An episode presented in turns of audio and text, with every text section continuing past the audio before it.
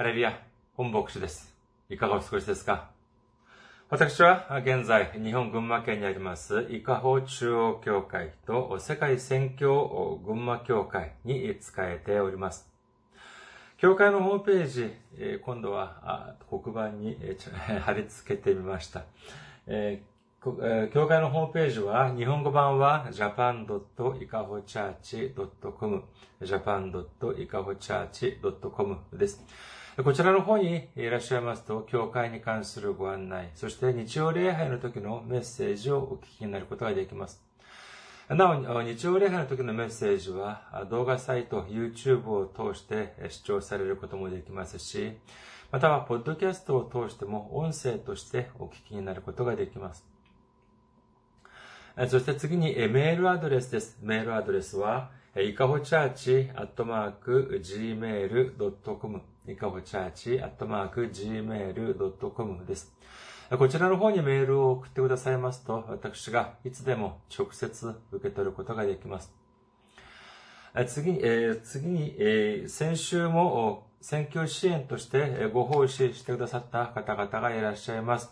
ファン・ギュハンさん、チョ・ウンソンさん、ソン・ヒョンスさん、イ・ジンムクさん、ジョン・ファソプさん、イ・グァンムさん、感謝ですさん、選挙さん、アン・ソンヒさん、ファン・ソクさん、ヒョン・ナムシキさん、キム・ジョンホさん、ユン・ソンファさん、4月ナラティさん、日本に復興をさん、そして、キョンさん反美協会さんが選挙支援としてご奉仕してくださいました。本当にあのコロナ禍で大変な中にあるにもかかわらず、このように関心を持ってくださり、そして選挙支援としてご奉仕してくださって、本当に大きな励みになります。イエス様の驚くべき祝福と溢れんばかりの恵みが共におられますようお祈りいたします。そして、選挙支援としてご奉仕してくださる方々のためにご案内いたします。まずは、日本にある銀行です。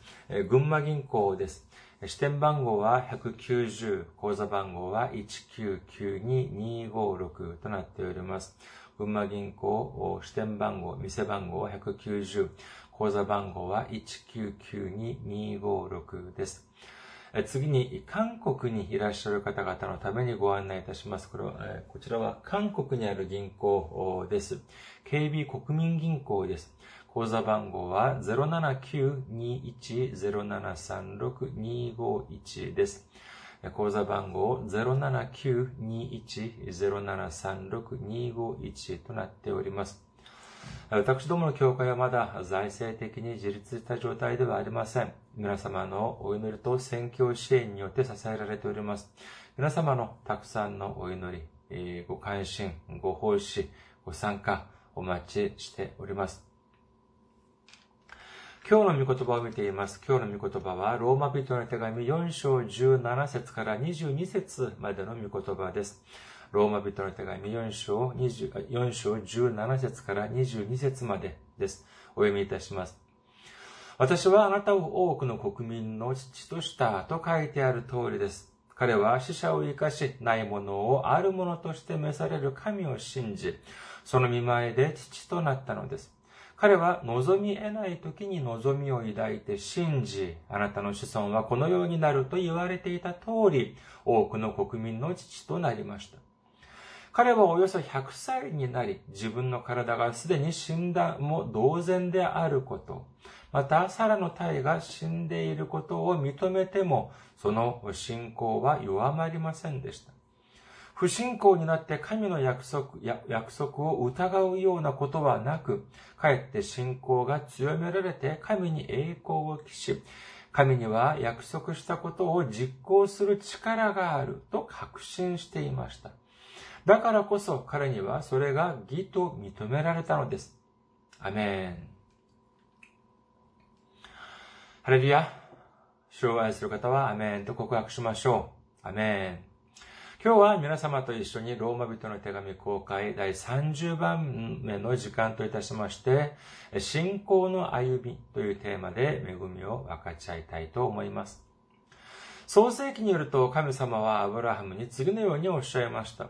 創世記17章5節あなたの名はもはやアブラムとは呼ばれない。あなたの名はアブラハムとなる。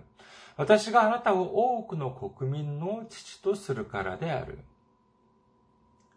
神様はあなたの子孫が絶えないようにするとか、あなたに一つの国をあげようとか、そういうようにおっしゃったのではありません。神様は多くの国民の父としようというふうにアブラハムにおっしゃったのであります。アブラハムとサラにとって、えー、最も強い望みは何だったのか、最も切実な望みは何だったのかというと、子供が、を授かるということでありました。これが最もま優先順位といえば、あ最も上にある優先順位であり、お祈りの優先順位でありました。創世記15章1節から6節まで見てみましょうか。創世記15章1節から 6, 6節これらの出来事の後、主の言葉が幻のうちにアブラムに臨んだ。アブラムよ、恐れるな。私はあなたの盾である。あなたへの報いは非常に大きい。アブラムは言った。神、主よ、あなたは私に何をくださるのですか？私は子がないままで死のうとしています。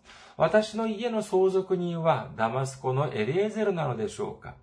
さらにアブラムは言った。ご覧ください。あなたが子孫を私にくださらなかったので、私の家のしもべが私の後取りになるでしょう。すると、見よ、主の言葉が彼に望んだ。そのものがあなたの後を継いではならない。ただ、あなた自身から生まれて、生まれ出てくるものがあなたの後を継がなければならない。そして主は彼を外に連れ出して言われた。さあ、天の、あ天を見上げなさい。星を数えられるなら数えなさい。さらに言われた。あなたの子孫はこのようになる。アブラムは主を信じた。それで、それが彼の義と認められた。主は、アブラムに、神様はアブラムに大きな報いを与えよう、大きな祝福を与えようというふうにおっしゃいました。するとアブラムはなんて、アブラハムは何て言ったでありましょうか創世記15章2節をもう一度見てみましょう。創世記15章2節アブラムは言った。神、神主よ、あなたは私に何をくださるのですか？私は子がないままで死のうとしています。私の家の相続人はダマスコのエリエゼルなのでしょうか？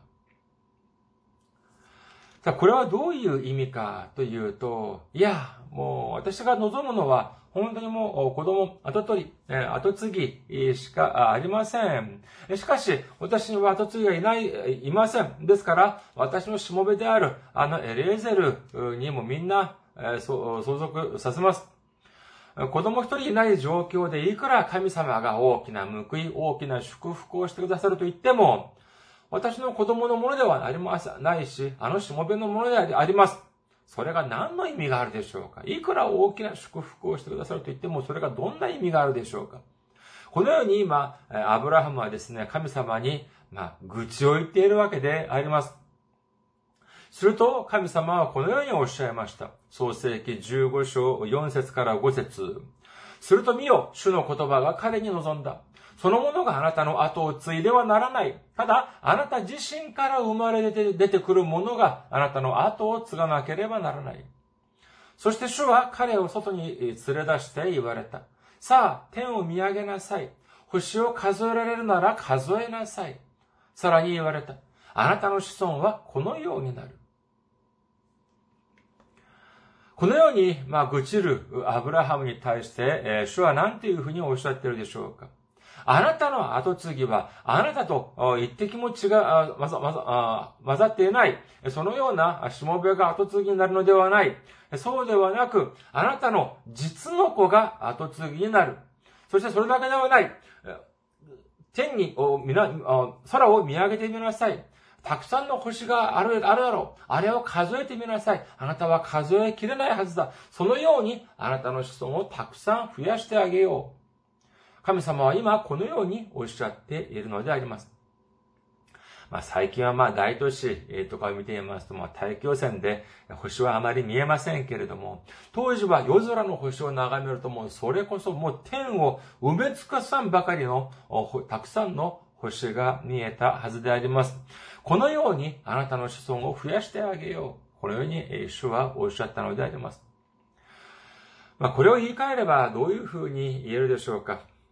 神様、今、私、お腹がペコペコです。ご飯一杯ください。お腹がとてもペコペコです。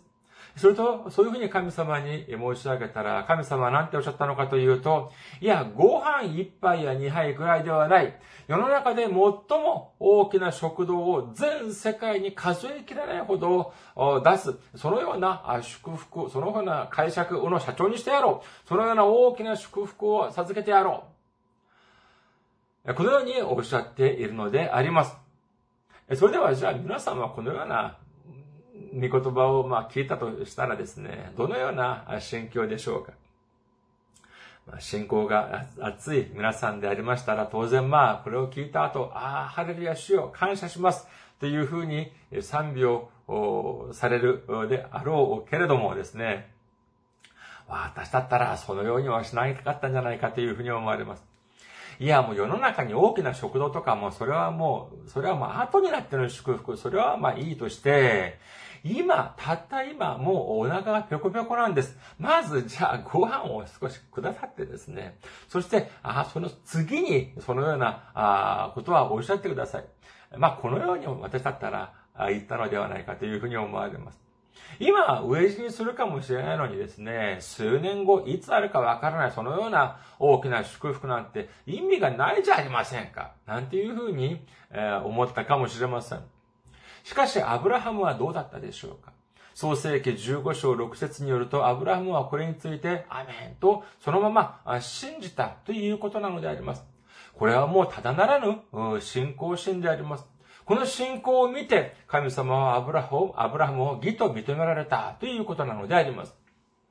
今日の本文の中で17節から18節までを見てみましょうか。ローマ人の手紙4章17節から18節私はあなたを多くの国民の父としたと書いてある通りです。彼は死者を生かしないものをあるものとして召される神を信じ、その見前で父となったのです。彼は望み得ない時に望みを抱いて信じ、あなたの子孫はこのようになると言われていた通り、多くの国民の父となりました。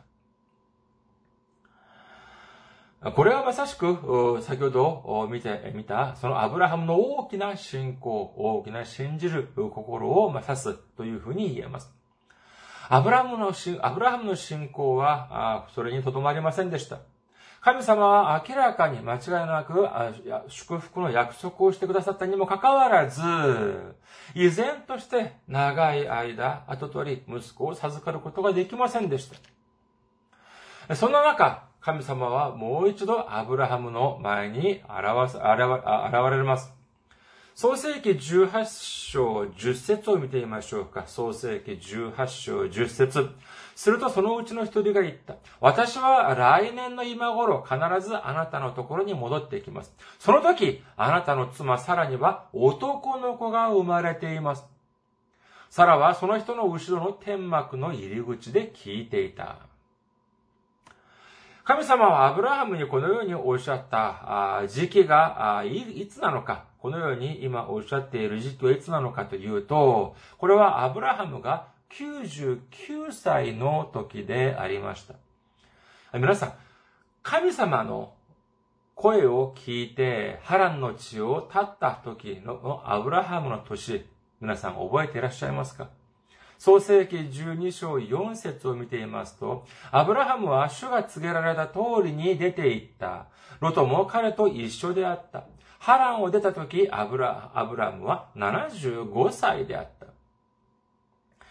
アブラムが神様の声を聞いて、ハランを旅、ハランを出た時は、その時の彼の御年75歳でありました。なのに、アブラハムが神様のじゃあ声を聞いたのは、じゃあハランに留まっている時が最初であったでありましょうかいいえ、違います。あまあ、もしかして、ま、お忘れになったかもしれませんので、もう一度簡単に申し上げます。使徒の働き7章4節を見ていますと、ステバノが次のように言っております。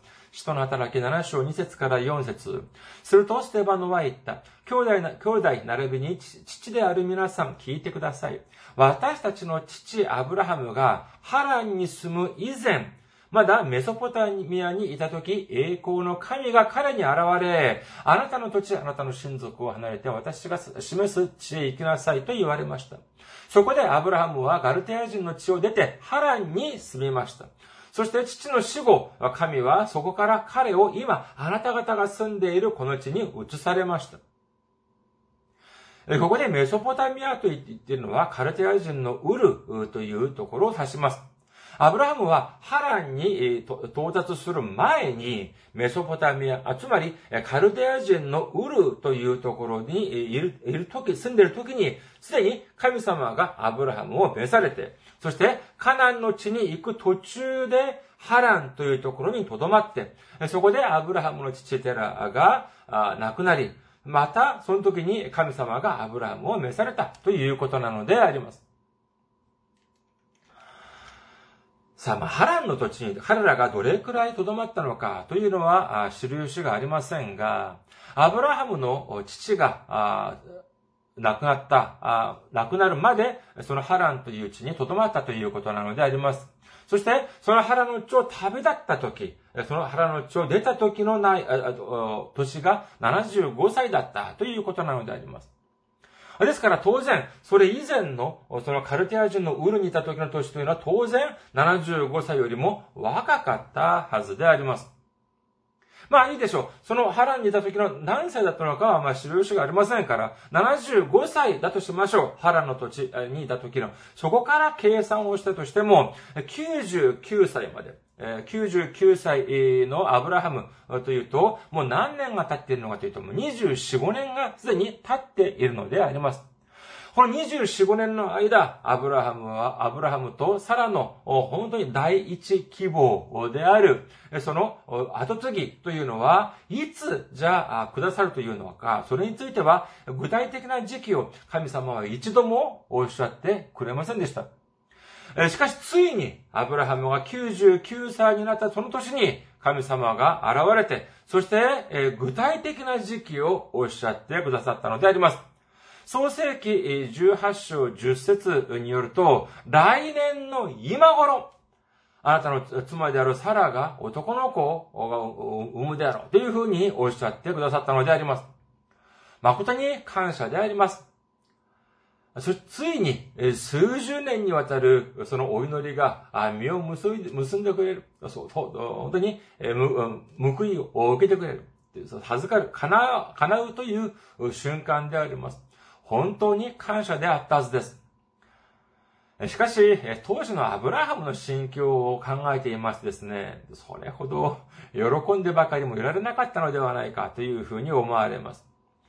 神様はこのようにおっしゃったのが、18章10節の次を見ていますと、11節を見ていますと、その当時、サラはすでに、年老いて、子供を授かることができない体となっていました。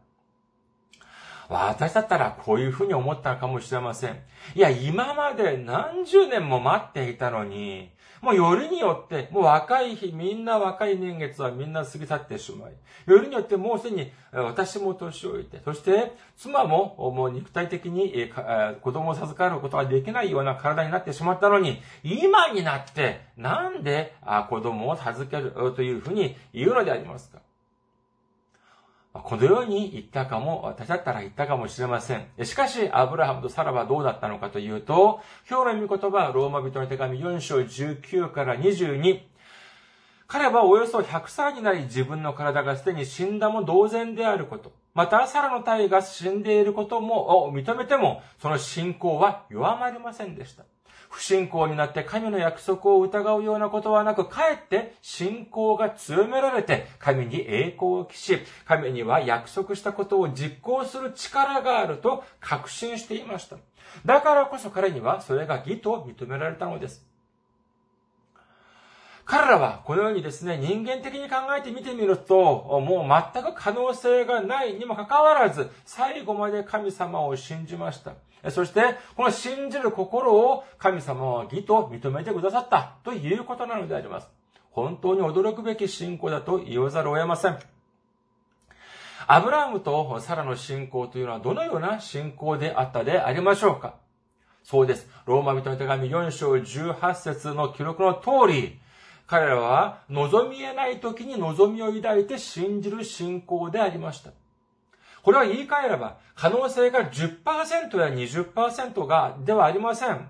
他の人から見ると、可能性がもう全くない0%でありました。にもかかわらず、彼らは最後まで信仰を諦めなかった。諦めずに神様を頼ったということなのであります。私たちもこのように、アブラハムとサラの信仰を見習って、望み得ない時に望みを抱いて信じる信仰を持ち、神様から驚くべき祝福を受けられる皆様であらんことをお祈りいたします。まあ、ここで、えー、メッセージを終えても、まあ、良さそうなもので ありますけれども、えー、どうも、時間が少し余ったようであります。どうしましょうかそうです。長らくお待たせいたしました。今日皆様に申し上げるメッセージは、ここからが本論なのであります。もう少し我慢強く聞いてくださればというふうに思います。今日の本文の中でですね、まあ他は良しとしまして、えー、少し引っかかる部分があります。それはどこかというと、ローマ人の手紙4章19節から21節までの御言葉であります。ローマ人の手紙4章19節から21節彼はおよそ100歳になり、自分の体がすでに死んだも同然であること、またサラの体が死んでいることを認めても、その信仰は弱まりませんでした。不信仰になって神の約束を疑うようなことはなく、かえって信仰が強められて、神に栄光を期し、神には約束したことを実行する力があると確信していました。皆様はこのような記録を見てどのように思われますか、もちろん聖書に書かれておりますから、それは全て真理の御言葉、嘘偽りがなく、誤りもない神様の御言葉であります。しかし、えー、少しひねくれている私はですね、この御この記録に対してですね、えー、一つ思い浮かぶ言葉があります。何かというと、本当かよ、というようなえー、まあ、少し不遜な、そのような、あその言葉であります。アブラハムのですね、その信仰の人生において、本当に疑いというのはなかったのか？小さな疑いもなく、本当に100%初めから最後まで神様の御言葉を信じて従順する人生だったのか？皆さんどどういうふうに思われますか？アブラハムは神様が後取りをくださるという言葉を信じました。しかし、いくら待ってもくださりません。すると、アブラハムの妻サラはこのようなことを言い出します。言い出します。創世記16章2節サライはアブラアブラムに言った。ご覧ください。主が、わが、わた、主は私が子を産めないようにしておられます。どうぞ私の女奴隷のところにお入りください。おそらく彼女によって私は子を得られるでしょう。アブラムはサライの言うことを聞き入れた。いくら待てど暮らせど、子供を授からないから、サラサラはもう忍耐の我慢の限界になりました。するとサラはもうこれ以上もう待てない。私の女奴隷と結婚をして子供を産めなさい。もしかしたらそれが神様の方法であるかもしれないじゃないですか。このようにえアブラハムに詰め寄っているのであります。これを見てみると皆さんどういうふうに思われますか？やっぱり女性は我慢が足りないな、忍耐不足だな、なんていうふうなことを思われるでしょうか？本当に女性はせっかちだ。このように思われますか？それではじゃあ、このサラはどれくらい我慢して待っていたのでありましょうか？1年ですか ?2 年でしょうか？聖書の記録をもとに計算をしてみますと、この当時、アブラハムの年は85歳でありました。アブラハムがハランを出た時の年が何歳でしたか？そうです。75歳でありました。先ほど申し上げましたように、それ以前のカルテア人のウルを出た時の年というのはいつかわかりませんが、少なく見積もっても、ハランを出た時から計算をしてみるとしたとしても、10年の間、10年もの間、信じて、我慢して、そして待ったのであります。皆さん、神様が全く叶えてください、叶えてくださらにも、くださらないにもかかわらず、10年も我慢しながらお祈りを捧げたことがありますか？これはもう10年もの間、我慢をして待っていたというのは、これはもうせっかちというのではありません。忍耐心が足りないというのでもありません。むしろ相当な忍耐力を持っていた。忍耐力を持って待っていたというふうに言えるのであります。でも、もうこれ以上待てない。いや、もう、というふうに言ってですね、自分の、その、夫、アブラハムに詰め寄ってですね、人間の考えとして子供を授かることになります。結局、サラの女奴隷、ハガルを通してイシュマエルを生むことになりますけれども、この、この実の母であるハガルと、そしてその息子イシュマエルのせいでですね、この家の、この家庭に、が争いが生まれてしまいます。それまでは何の問題がなかったにもかかわらず、家庭に争いが生まれ、そして平和が、平和が崩れていってしまうのであります。神様の御事に従う人生というのは、機械に油を注ぐようなもの、潤滑油を注ぐようなものであります。潤滑油を注ぐと機械は本当に滑らかに作動します。私の人、私たちの人生において30倍、60倍、100倍実を結ぶことができるのであります。一方で、神様の御言葉に逆らって人間の方法で生きていくという人生は、それは機械に砂を振りかけるようなものであります。滑らかに動かなければならない機械が止まったり、音がしたり、火が起きたり、火が起きたり、あるいは変な作動、誤作動を起こすのであります。それでもアブラハムは、まあ自分の実語で、も男のアブラハムからしてみれば、まあ自分の実語には違いないから、イシュマエルが自分の、後取りになるというふうに勘違いをしてしまいます。先ほど見たように、えー、その自分に子がない時には、自分に息子がない時には、創世記15章2節によると、自分の家の、私の家の相続人はダマスコのエリエゼルなのでしょうかというふうに言っていましたが、このイシュマエルが生まれるとなると、何て言ってるのかというと、創世記17章18節そしてアブラハムは神に言った。どうかイシュマエルが見前で行きますように。これどういうことですか？もういいってことです。もう十分だっていうことです。イシュマエルがいるから、自分の後取りは、まあ、イシュマエルにしてください。このように言っているのであります。しかし神様はおっしゃいます。創世記17章19節神は仰せられた。いや、あなたの妻サラがあなたに男の子を産むのだ。あなたはその子をイサクと名付けなさい。私は彼と私の契約を立て、それを彼の後の子孫のために永遠の契約とする。いくらアブラハムだと言ってもですね、神様の計画を完全に勘違いしていました。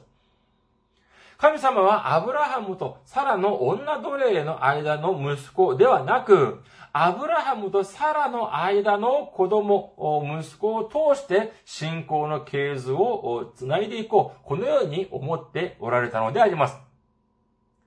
このような計画を持っていたにもかかわらず、このような神様の計画を勘違いすることによって、人間の考えによってイシュマエルを授かることになりました。しかしこのイシュマエルの子孫は誰かというと、これは中東のイスラムの人々なのであります。このイスマエルの誕生によって、その過程に争いが生まれ始めたというふうに申し上げましたが、これはアブラハムの家庭の平和だけをに問題が起きたのだけではなく、歴史的に見るとしても、このイスラムを、イスラムをめぐる、この宗教的葛藤というのはもうどれほど激しかったか知れません。このように人間の考えによって神様の計画を自分勝手に判断するというのがどれほど危険なのか、私たちは肝に銘じなければ、心に刻まなければなりません。それ以外にもですね、アブラハムは、サラ、アブラハムとサラは神様の計画を疑ったことがありました。創世記18章10節を見てみましょうか。もう一度見てみましょうか。創世記18章10節するとそのうちの一人が言った。私は来年の今頃必ずあなたのところに戻ってきます。その時あなたの妻サラには男の子が生まれています。サラはその人の後ろの天幕に、天幕の入り口で聞いていた。神様はこのような驚くべき御言葉。ついに来年あなたは男の子が生まれる。このようなことをおっしゃったときに、サラはどういうふうにしたでしょうかハレルヤを叫んだでしょうか創世記18章12節から15節を見てみます。創世記18章12節から15節サラは心のな心の中で笑ってこう言った。年老いてしまった私に何の楽しみがあるでしょう？それに主人も年寄りで。主はアブラハム、アブラハムに言われた。なぜサラは笑って私は本当に子を産めるのだろうか？こんなに年を取っているのにというのか主にとって不可能なことがあるだろうか？私は来年の今頃を定めた、定めた時にあなたのところに戻ってくる。その時、サラには男の子が生まれている。サラは打ち消していった。私は笑っていません。恐ろしかったからである。あ、恐ろしかったのである。しかし主は言われた。いや、確かにあなたは笑った。このサラの笑いというのは、じゃあこれは喜びの笑いでしょうか？いえ、違います。喜びの笑いであったのであれば、恐ろしかったはずがありません。これは、喜びの笑いではなく、明らかに、嘲笑いでありました。今、私も年取って私の夫も高齢である。どうやって子供を授かるというのであろうか。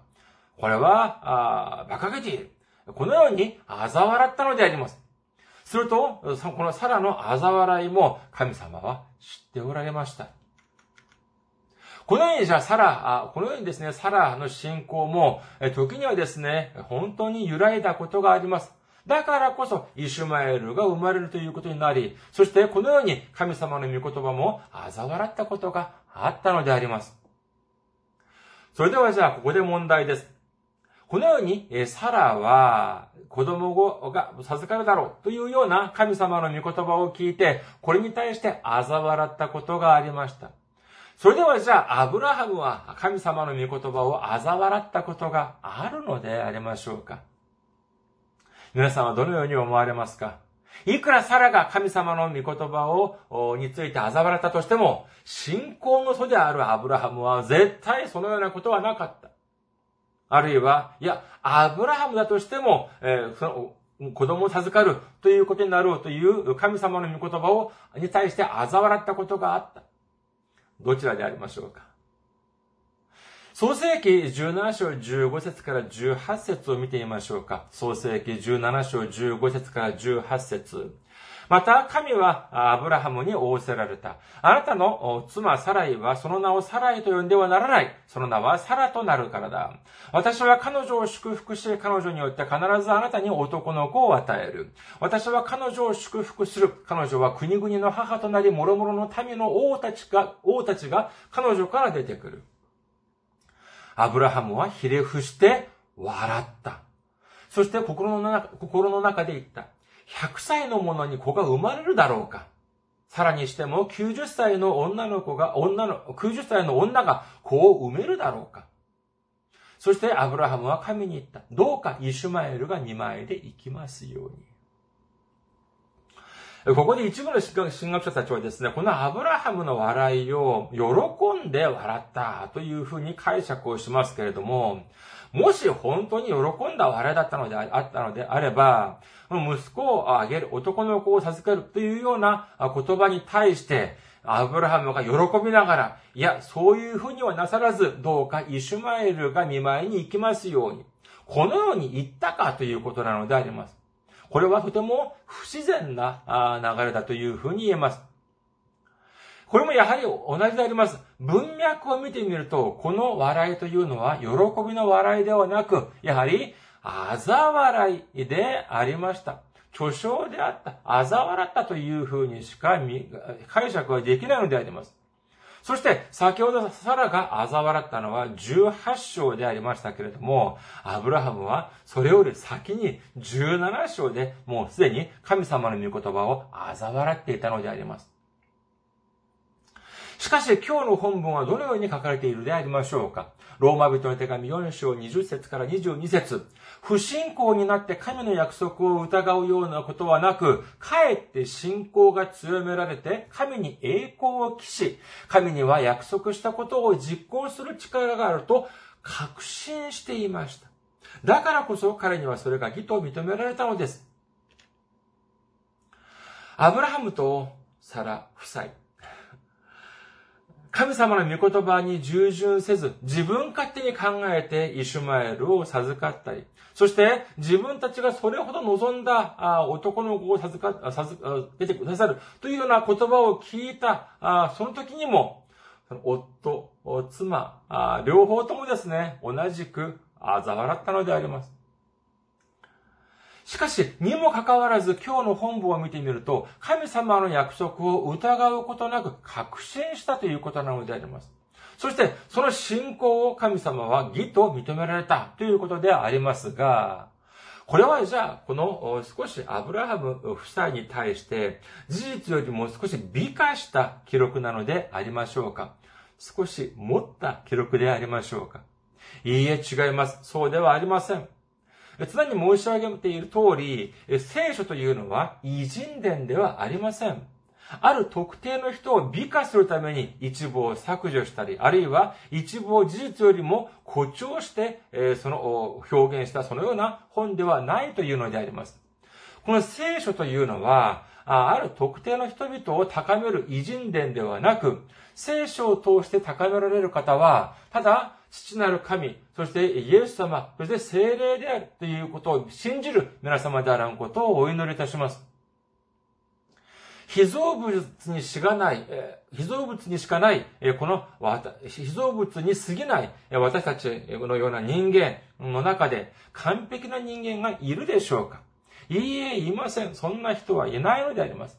このような点はどなたが知っておられるかというと、そうです。主が知っておられるのであります。創世記8章21節の中、21節の中盤を見ていますと、神様はどのようにおっしゃっていますか？創世記8章21節中盤。人の心が思い測ることは幼い時から悪であるというふうにおっしゃっております。ローマ人の手紙3章10節次のように書いてある通りで通りです。偽人はいない。一人もいない。いくらいい人ぶる人間であったとしても、人間である以上どうしようもありません。その心というのは、もう思い測ることが幼い時からも悪であるということなのであります。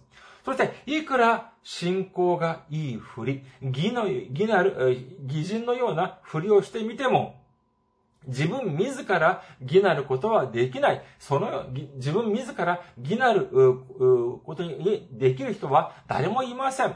そのように聖書には明らかになっているのであります。なのにどうして私たちがアブラハムやサラを信仰がないというふうに批判したり、非難したりが、することができるのでありましょうか牧師はじゃあ特別でと思われますか？いいえ、違います。私もやはり同じなんです。何か問題が起こるとですね、いつも常に心の中にですね、じゃあ問題が起こるたびに心の中から神様に対する感謝と賛美が溢れ出る、溢れ出るのでありましょうか？いや、違います。場合によってはですね、むしろ、いや、これが本当に私が正しい道を歩んでいるのかどうか、本当に神様が一緒におられるのかどうか疑問が浮かんだりもするのであります。だから、もう、ですからもう他の方たちはもうよっぽどでありましょう。何か苦難が迫ってくると、私たちの心というのは時にはもう本当に、どうしようもなく揺れ動いたりもするのであります。アブラハムとサラがせっかちだとか信仰が弱い人たちではありませんでした。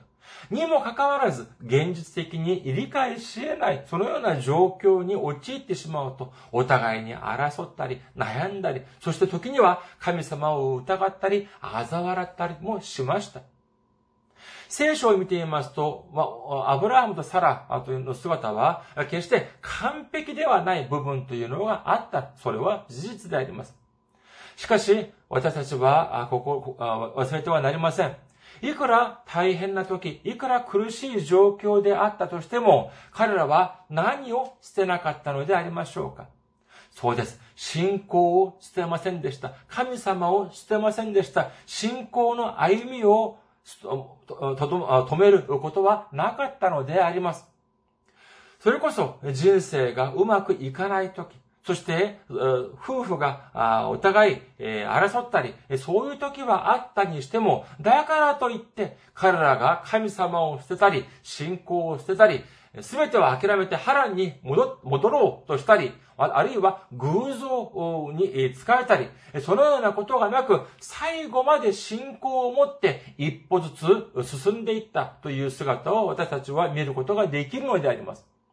まさにこのような点、を、この聖書は、そのアブラハムとサラについての記録で見てわかる通り、後になって神様が高めてくださるということを信じる皆様であらんことをお祈りいたします。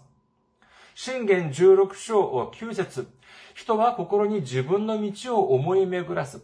しかし、主は人の歩みを確かにされる。またあの福音書24章13節しかし最後まで耐え忍ぶ人は救われます。いくら大変で、いくら苦しくとも、私たちの歩み、信仰の歩みを導いてくださる主、私たちを救ってくださる主を最後まで信じて、最後まで耐えることによって、アブラハムとサラが受けた祝福神様が私たちのために備えてくださった全ての祝福を一つ残らず受けることができる皆さんであらんことをお祈りいたします。ありがとうございます。また来週お会いしましょう。